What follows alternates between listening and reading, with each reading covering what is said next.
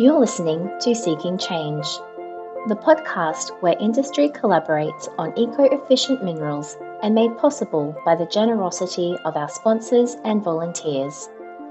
In today's episode, we are joined by CEEC International Director Joe Pease and Director of Technical Solutions from Ausenco, Matt Pyle, as we discuss his recent paper, Improving Tailings Outcomes with Next Generation Concentrators.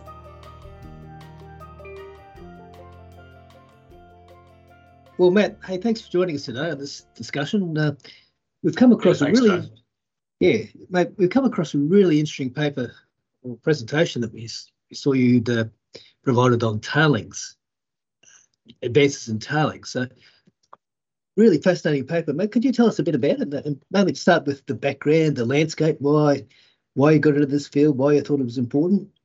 Yeah. Okay. No, thanks for having me, Joe. Looking forward to the discussion. I, I suppose um, you know, my background, I started as a failed mechanical engineer and then changed to chemical and minerals processing. And, you know, through the path of my career, I found quite early on I was uh, filling the gaps around tailings, maybe because some of the other engineers were focused in uh, other areas they knew. And if they were jumping into the tailing space, that'd be a little bit unknown for them. So I guess going back to maybe 2014, 2015, doing some projects in coal tailings and looking at some high throughput filter applications. Tailings has always been sort of interesting to me, and I've delved into the world of clays and rheologies and all the things that you end up going into in that space.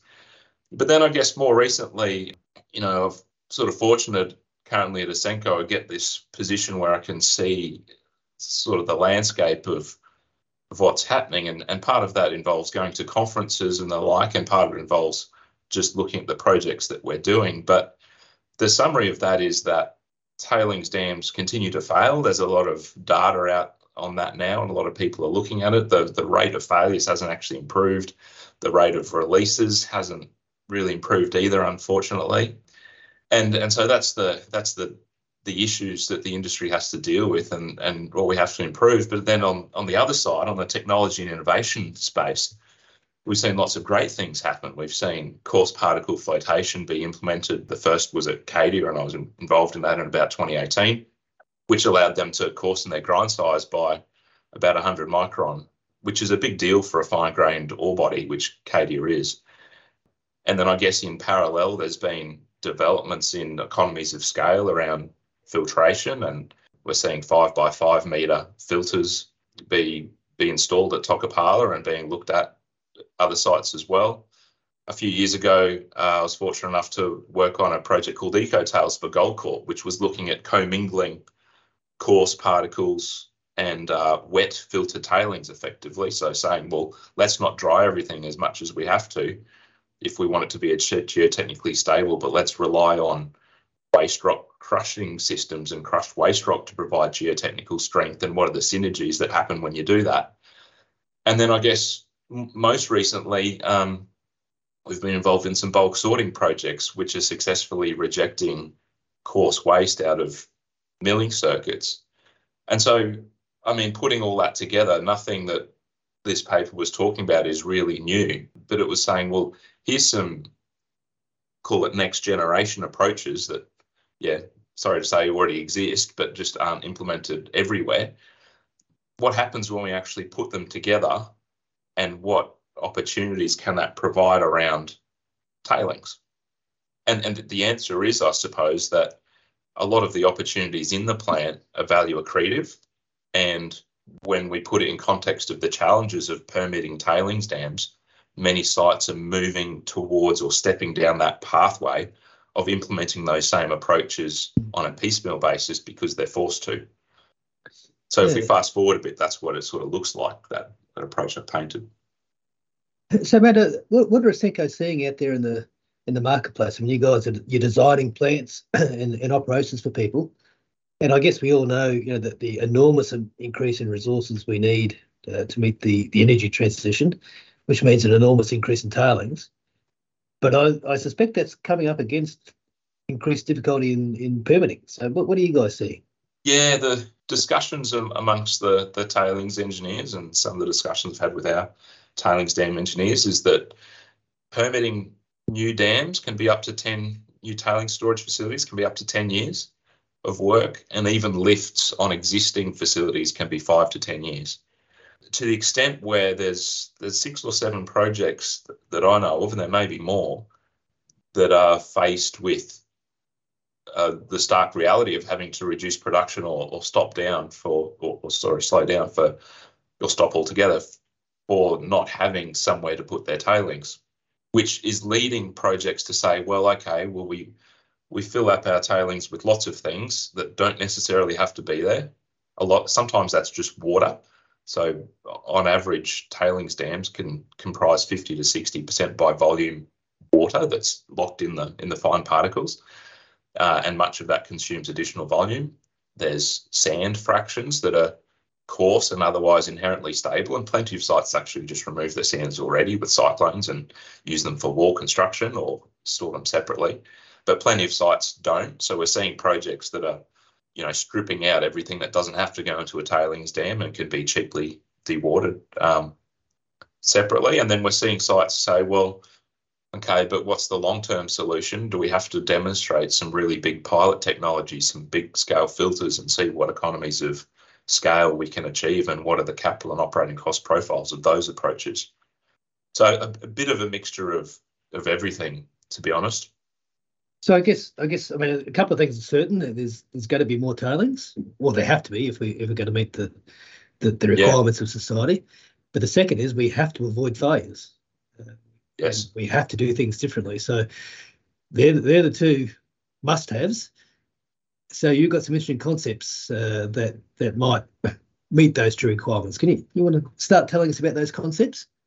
Yeah, and I mean, I, I suppose as, as minerals processing engineers, when we're developing projects or brownfields upgrades, we we start with what we know, and, and I guess when we look at the constraints around driving value out of projects, we start with the beneficiation projects, and let's just start talking about copper because copper represents about half of worldwide tailings volumes. So it's it's not a bad place to start. And you add a bit of a few other polymetallics, and gold is the next most critical, and that takes you up to about 60 or 70% at least of global tailings.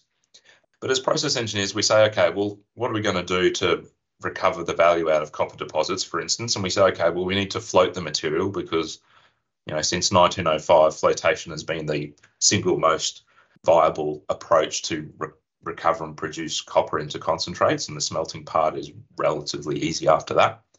And so we say, okay, we need to grind the material to somewhere between 150 and maybe 250 microns on average, depending on where in the world you are, which really means we produce a lot of slimy material that's difficult to dewater.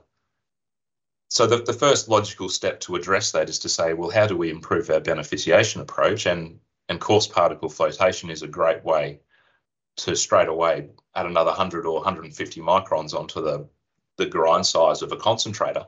And when you do that, you shift the size distribution.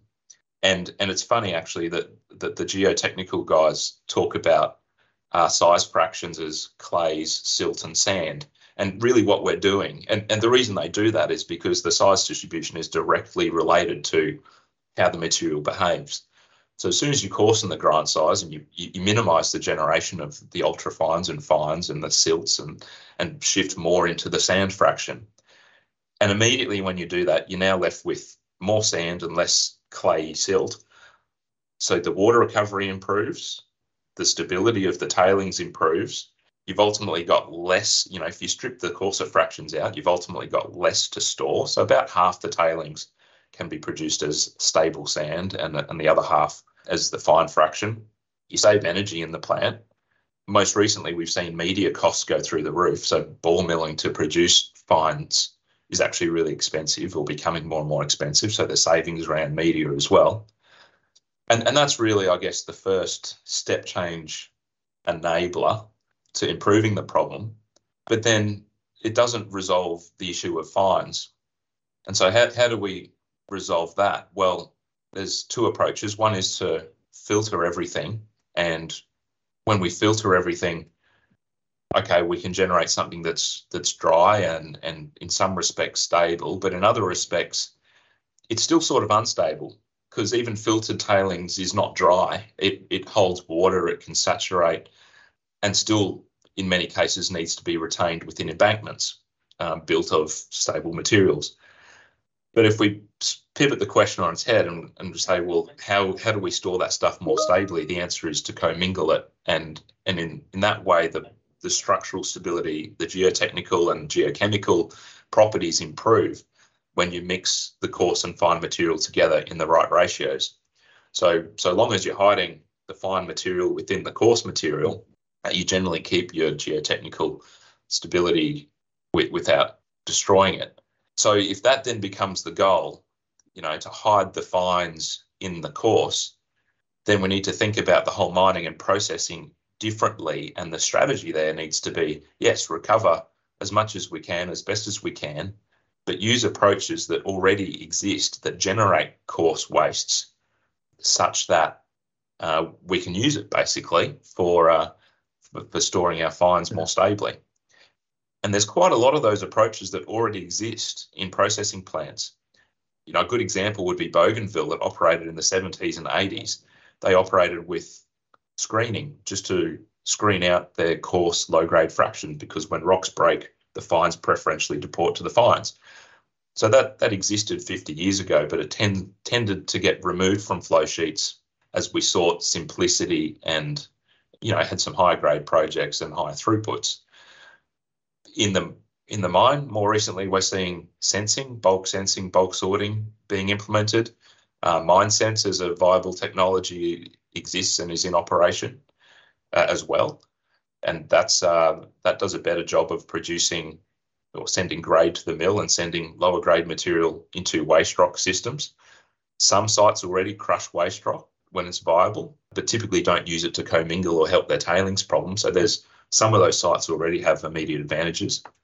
And then most people who've been in plants before often see pebbles being rejected from the milling circuit, often unplanned or not with the amount of planning that could have occurred. Uh, we find that those pebbles are low grade, barren, and uh, more competent. So by re- rejecting them from the process can actually be economically viable, but it creates a rehandling issue back to the mining fleet, and then typically goes on a waste dump or just sits on a mountain somewhere that material could be used for helping to store the ultrafines. So when you put a lot of these approaches together, coarse particle flotation, pebble rejection, screening, bulk sorting, mine sorting, there's actually a huge opportunity to generate coarse, stable material. And, and for a normal project or a typical project, it wouldn't be unreasonable to get four or five parts of stable, sandy, and coarser material to one part of ultrafines unstable material. And in those ratios, storing the ultrafines should not technically be a problem. So that's that's the gist of the approach. Yeah. So, so what I, what I like about that, Matt, is it's really a different way of thinking about tailings. What you're saying, we, we tend to think of tailings as the, you know the relatively fine sludgy waste. Yeah, there's a bit of sand in there, but it's a you know a lot of fines in there. And, and you're you're saying no, think about tailings as, as three fractions. There's a sure there's a fines fraction, but there's a, a nice sands fraction that you can now get from if you've got coarse flotation, you can you can screen it a nice coarse sand fraction, which can be used for barriers or, or part of wall construction. Mm. But then what we don't think of in tailings normally is the, is the, the rock and the waste. And mm. you're saying it's really those three different size fractions become the tailings, which then gives you an entirely different sort of structure and, and storage than we're, used to. Is, is that what you're saying? Yeah, that's exactly right. And I mean, I, I, think the production of mine waste and storage of mine waste is a is a mining function. And you know, as a process person, I I, I try to understand what I can around the mining discipline, but have lots and lots to learn there. And probably the same could be said vice versa. You know, rejection of pebbles is a processing function or processing cost that doesn't typically link back to the mine apart from an interface when there's trucks involved same would be said for bulk sorting and coarse particle flotation. And as an industry, we we don't engage very well with our our tailings engineers. Um, the tailings discipline is used to as well just receiving what tailings they're sent, given that historically there hasn't really been much room to move with processing strategies because, well, the grades have been high. So the overwhelming answer in a lot of lot of cases was grind it to whatever grind size you need to maximize recovery.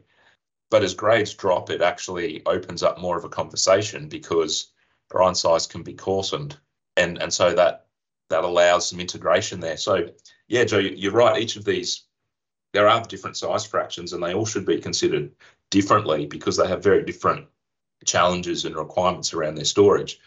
But yeah, we're we're not really set up to to look at the big picture very well, generally speaking. So you've touched on some interesting stuff there because, look, I, I think people can get that concept that if we store it in a, in a stable structure of coarse and fines together, you know, it's we don't have drainage problems, we don't have wall problems. There's there's no chance of failure.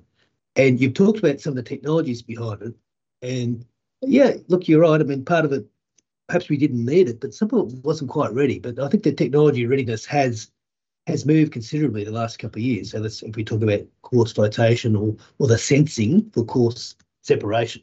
You want to talk about that? Because I think that is a fundamental change that's enabling what's really a it's a, it's a great concept, a relatively simple concept. Yeah, and, and technology readiness is a is a funny funny discussion and, it, and it's it's always interesting in the context of mining where the investments are high, uh, and so the associated risk of trying something new or different is high, which can tend to sort of I guess slow the rate of adoption because there has to be absolute certainty in things working because otherwise the decisions that are made have you know tens if not hundreds of millions of dollars or more consequence of loss but notwithstanding I, I guess and from a technical perspective a lot of these things are simple at heart and proven, but maybe not in certain applications. So if I was to talk about coarse particle flotation, for instance, that's been running for uh, 10 or 15 years in phosphate before it was ever used in hard rock processing. Notwithstanding, the first hard rock installation was was Cadia on their Train 3 circuit, and that's been operational since 2018. So we're coming up to five or six years of operation. And uh, you know, Newcrest, to, to the credit, have published uh, several good papers on it, and and since expanded and implemented it on on all of that the whole uh, concentrator one plant. And, and it's also installed in uh, a number of other operations for, you know, Rio has installed on Anglo's installed a few brownfield and greenfield projects. So you can you can now add to the list and say, well, there's five or maybe six operations that have have used this and demonstrated it. From a study perspective and test work perspective, we're aware of another 20 or 30 sites that you know we've done studies on and have tested it. And the results are, you know, when you get to see the same information, same approaches over and over again, and see the similar viable results, it, it really starts to reduce risk from our perspective when we see that. But we fully understand that most of the industry hasn't seen those results or isn't privy to the bigger picture. So the perceived risk is probably high. I, I guess around the the MineSense, you know, it's probably worth a separate discussion with with them. But from what we understand, a number of clients are using it and it's working well. And bulk sorting's been implemented at a few sites we know of and and have seen results for, and those results have been successful. So they're using, you know, there's a range of different sensing technologies that can be used, ranging from XRF through to PGNAA, and then uh, also magnetic resonance as a, a spin off from CSIRO technology developed in Australia here. So there's examples of all of those working and, and sometimes quite well in, in different operations. Mm. So, so from a, sorry, sorry to interrupt, Matt. Yeah. I think that's a really interesting field because, I mean, you're right, there has been significant developments in the last couple of years, and we have got benchmark installations. I guess the, one of the messages though is it's much easier to put this stuff in at the start than to retrofit it to operations. And things that are really simple in concept, even like screening fines uh, for coarse, very simple concept. But if you've already installed your equipment and then you have to break the flow and screen and side stock, it's, it's actually quite disruptive to an operation and, and hard to fit in. And, and, and similarly with the coarse flotation, once you've set your plant in concrete, it's hard to retrofit. So we're really talking about the tailings has to be thought about right at the start of mine planning. Yeah, it does, and it's it's a really good topic to touch on because you're right. Sometimes you can build a plant, a greenfields plant, that can't be easily retrofitted because certain things weren't thought about earlier, or sometimes the cost to future-proof something initially is relatively low. but it needs a bit of bit of thinking early on.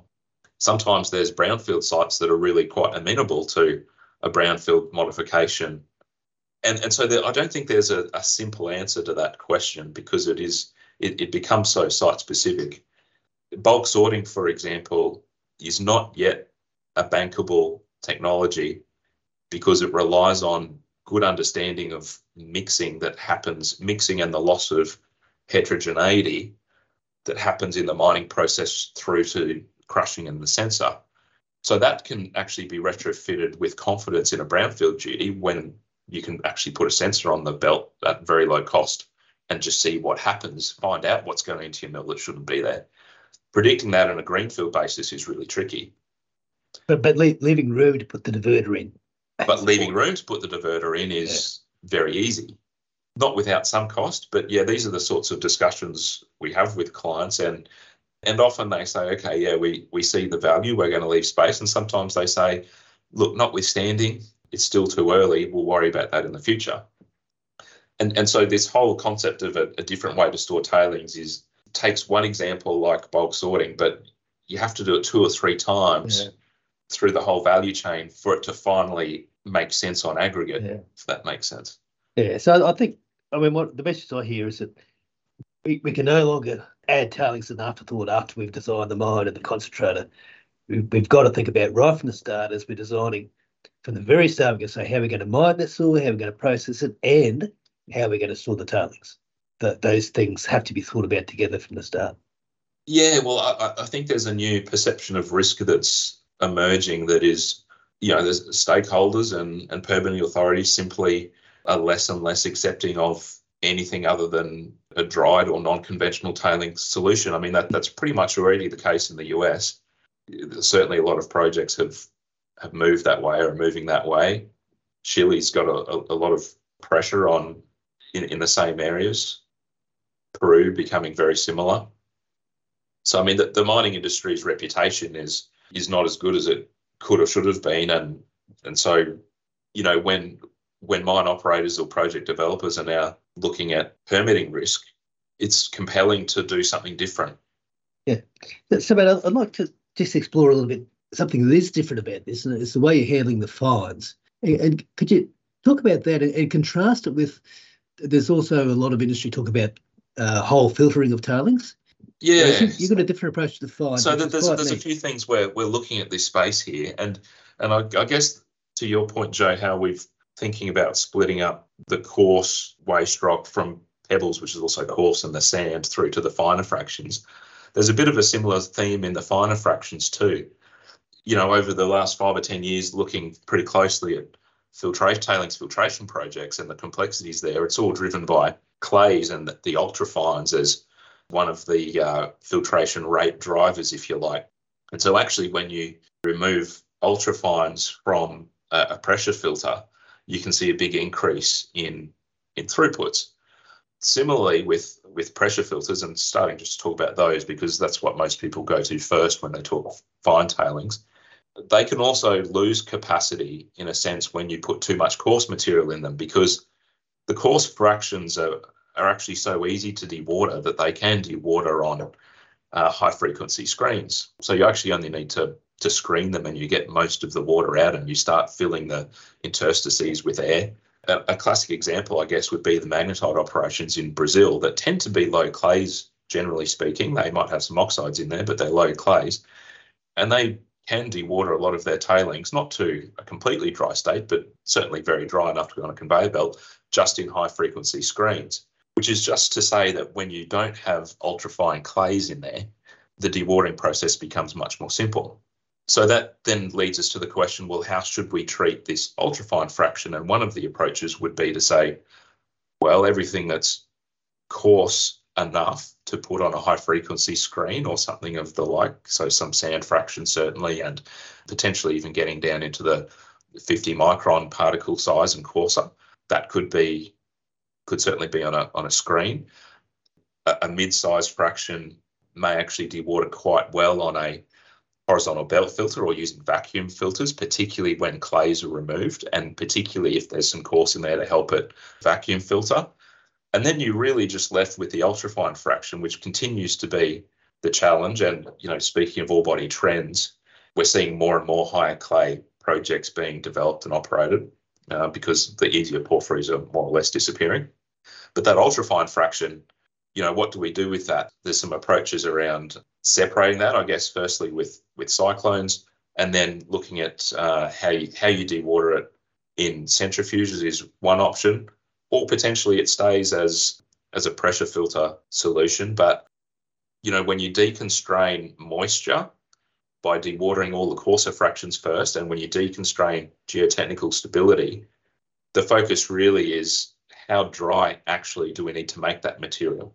Even if it was pumpable, let's say, but was mixed appropriately back in with the other fractions, the dewatering problem is nowhere near as constrained as it is otherwise. Yeah. That's a really neat approach because it's saying what's the hardest fraction, or the, sorry, the most difficult fraction, the one that's going to consume the most energy, the one that be the rate determining step. Well, let's take that out of the equation and and do something simple with that. And because I know some you know some operations that have got a bit of clay and, and filtering the tailings, the filtering becomes their rate determining step, and it's you know, it's no, they're no longer SAG mill limited or yeah comminution limited. They're they're filter limited, but that's really breaking that that link and saying, well, no, you don't have to deal with that so fine if you commingle it, if you yeah. store it in a different way. Exactly, and, and there's there's a risk part around that too. I mean, on a project that we constructed and commissioned last year, it, was in Mexico and a very arid climate. We haven't really spoken much about water yet, but they didn't have much capacity for for water. So you know, filtered tailings is is actually reasonably common in that part of the world. But their filtration rate could halve if they had high clay ores coming through. And actually designing for that and managing that risk through the test work programs is is no small feat. By contrast, you know, if you deconstrain it or, or look at other approaches like centrifuges, they can be a lot less sensitive in terms of unit throughputs by clays so that yeah. they tend they tend to still be able to produce high throughputs. I think it's really smart, not not applying the energy where you don't if you don't really need it on the most energy hungry fraction. If you can avoid it, yeah, the, the, net cost is probably about half to two thirds as well versus yeah. a pressure filtering everything. If you start to look at yeah. the fractions a bit differently, so there's there's cost, capex and opex savings also. Actually, I'm, I'm glad you raised cost because I, I, mean it's people will be thinking uh, when what you're proposing. There's there's more handling steps. There's there's more materials handling of to the tailing. So all those steps have cost involved. So the, now the first thing we've got to say is, well, we can't. We just have to spend whatever it takes to have safe tailing storage. There's no question of that. But still, people will be concerned about does that cost make some operations uh, unviable? Uh, yeah. Like to talk about that because there's offsets as well, aren't there? Yeah, certainly. I mean, when you move into low grade projects, I mean, one of the reasons we don't have tailings filtration at high throughputs on low grade projects is because the impact on margins is frankly unacceptably high. It's, it's not possible to afford to build those projects, particularly when you get into some of the 0.3, 0.4% copper projects at current prices. So, yeah, you, I, I guess you're right, Joe, but by pivoting the question and asking a different way, there is there is value in these approaches. Hmm. So when you get to the low grade projects, the project constraints are the mills. The mills are the mostly the heart of the plant. They're the most expensive to in terms of cap in capex and opex terms. But the approach of pulling out coarse material deconstrains the mill significantly. What you may lose on having to pay in the back end of the circuit on handling the fines, dewatering, and and ultimately stacking, you win through higher if anyone's done the Whittle course, higher revenue through the bottleneck unit, or higher throughputs through a given milling circuit, or the same capital um, or similar capital spend. So yes, there's savings to be had in, in capex and opex in, in grinding. There's savings to be had in water. There's certainly a lower risk profile that can be quantified. Um, it's not necessarily straightforward to get hard and fast numbers, but it can certainly be quantified around social risk, permitting challenges, and and the like and, and then when you look across, I guess the the value chain, you know, in pit crushing conveying by itself typically doesn't fly very often, um, doesn't make sense very often. You know, materials handling systems around pebbles don't doesn't make sense very often. Tailings by itself is just a net cost. But when you start to put some of those elements together, yeah. um, you start to actually generate economies of scale around materials handling as well. It's, it's, I think it's what we are talking about before. That integration is looking at the whole operation. You you can't just say, "Oh, but my tailings handling cost to be higher." But if you look at the entire operation of of rejection of coarse particles, of coarser flotation, the energy and capital savings there, you have to look at the, the complete picture uh, before you can really assess the tailings costs because reduce costs in other areas. Exactly, and, and we don't want to go into too much in the detail here, but talking to the mechanical engineers and the materials handling engineers, and, and the geotechs as well, designing a stacking system for filter tailings is actually really difficult. The belts become wide because the chutes have to be vertical drop chutes with you know low friction liners, plastic liners, so that the material doesn't build up and bulk because this stuff can get quite sticky. The the lift heights on the stacks become quite short because the material often needs to be compacted in and spread in thin lift. So there's a rehandling compaction cost that exists. It often need to be placed up against buttresses because it's still not fully stable. So the filtered tailing stacking part alone that the industry's looked at is is sort of ugly in a number of ways. But when you put the coarse material in in the right ratios, you can change your conveyors to smaller conveyors running faster. The chutes become more like rock transfer chutes rather than filtered tailings transfer chutes because the rocks scare out the fines. The stacking lifts become taller and taller, which then provides benefits for not having to move the equipment as frequently. So the availability and reliability goes up because anytime you move mechanical equipment, it's liable to fail and cost downtime often as well. There are real synergies in that materials handling piece that are significant. Yeah. Hey, hey, thanks, Matt. Look, we're running out of time, but I just who are you working with in the space? Who are, who are the leaders that you know the industry should be looking at uh, that are that are really moving ahead in the space and we can all learn from? Yeah, it's a good question. There's there's a couple of consortiums that involve a number of the majors. One of those consortiums looking at filtration at large scales, and and so a number of the mining companies are getting together to discuss these and and look to build demonstrations and pilots.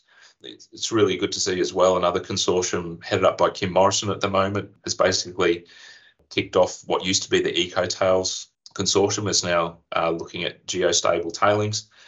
And that's looking to understand a lot of the combining let's say the geotechnical and the geochemical uh, work around commingling different fine streams dewater in different ways some of those consortiums are, are doing it otherwise it, it tends to be on a bit of a case by case basis but you know, I, I, suppose through CEEC, you know, I think CEEC is a, a, great platform to also enable some of those discussions with a bunch of companies mm. uh, and in, individuals who are passionate about this area and and get the right people around the around the table because it's an eminently solvable problem, I believe.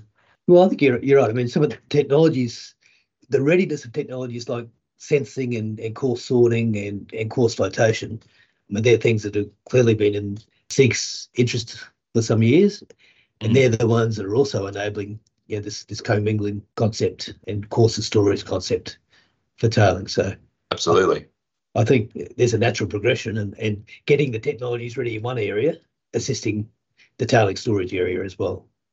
Yeah, it, it becomes a simpler prospect when it's a case of gluing certain approaches together in the right way or integrating them in the right way, mm-hmm. rather than having to develop or rely on something that's at low technology readiness levels yeah. to begin with. Yeah. It's then more about awareness and you know having smart people talk to each other and and break down some of the silos and hang out with the tailings guys and the mining guys from time to yeah. time, which is uh they're not typically my my go-to people that I know, right? Yeah, I think it's important that we you know make friends for well, it's, it's being it's being able to see the big picture and, and yeah, filling in the, the pieces of the jigsaw that aren't there and then putting the whole picture together. And I think, I mean, that's where we have to go uh, as yeah. an industry. Hey, Matt, thanks for your time. It's really interesting field of work. We, we we can't do it justice in this time, but there's there's lots more to talk about. But it has been a really good discussion. So thanks for your time, Matt. No, thanks very much, Joe. Appreciate the chance to talk, and thanks to CEEC for the for hosting the podcast as well. Thanks, Matt. See you, everybody. Bye. Thanks for listening and we hope you found value and ideas from this episode. Your voice and advocacy can help us to expand conversations in eco efficient mineral processing. So, if you have enjoyed the podcast, please give us a positive rating or even write a quick review on Google or Apple iTunes. If you'd like to stay informed and involved, you can tap into free resources at our website ceecthefuture.org. That's C E C thefuture.org. You can also subscribe to our regular CEEC news, which features information on new podcasts, videos, and events. And to join our expanding group of advocates and sponsors, just email comms at ceecthefuture.org. That's C O M M S at ceecthefuture.org. Thank you, and we hope you'll join us for the next CEECing Change podcast.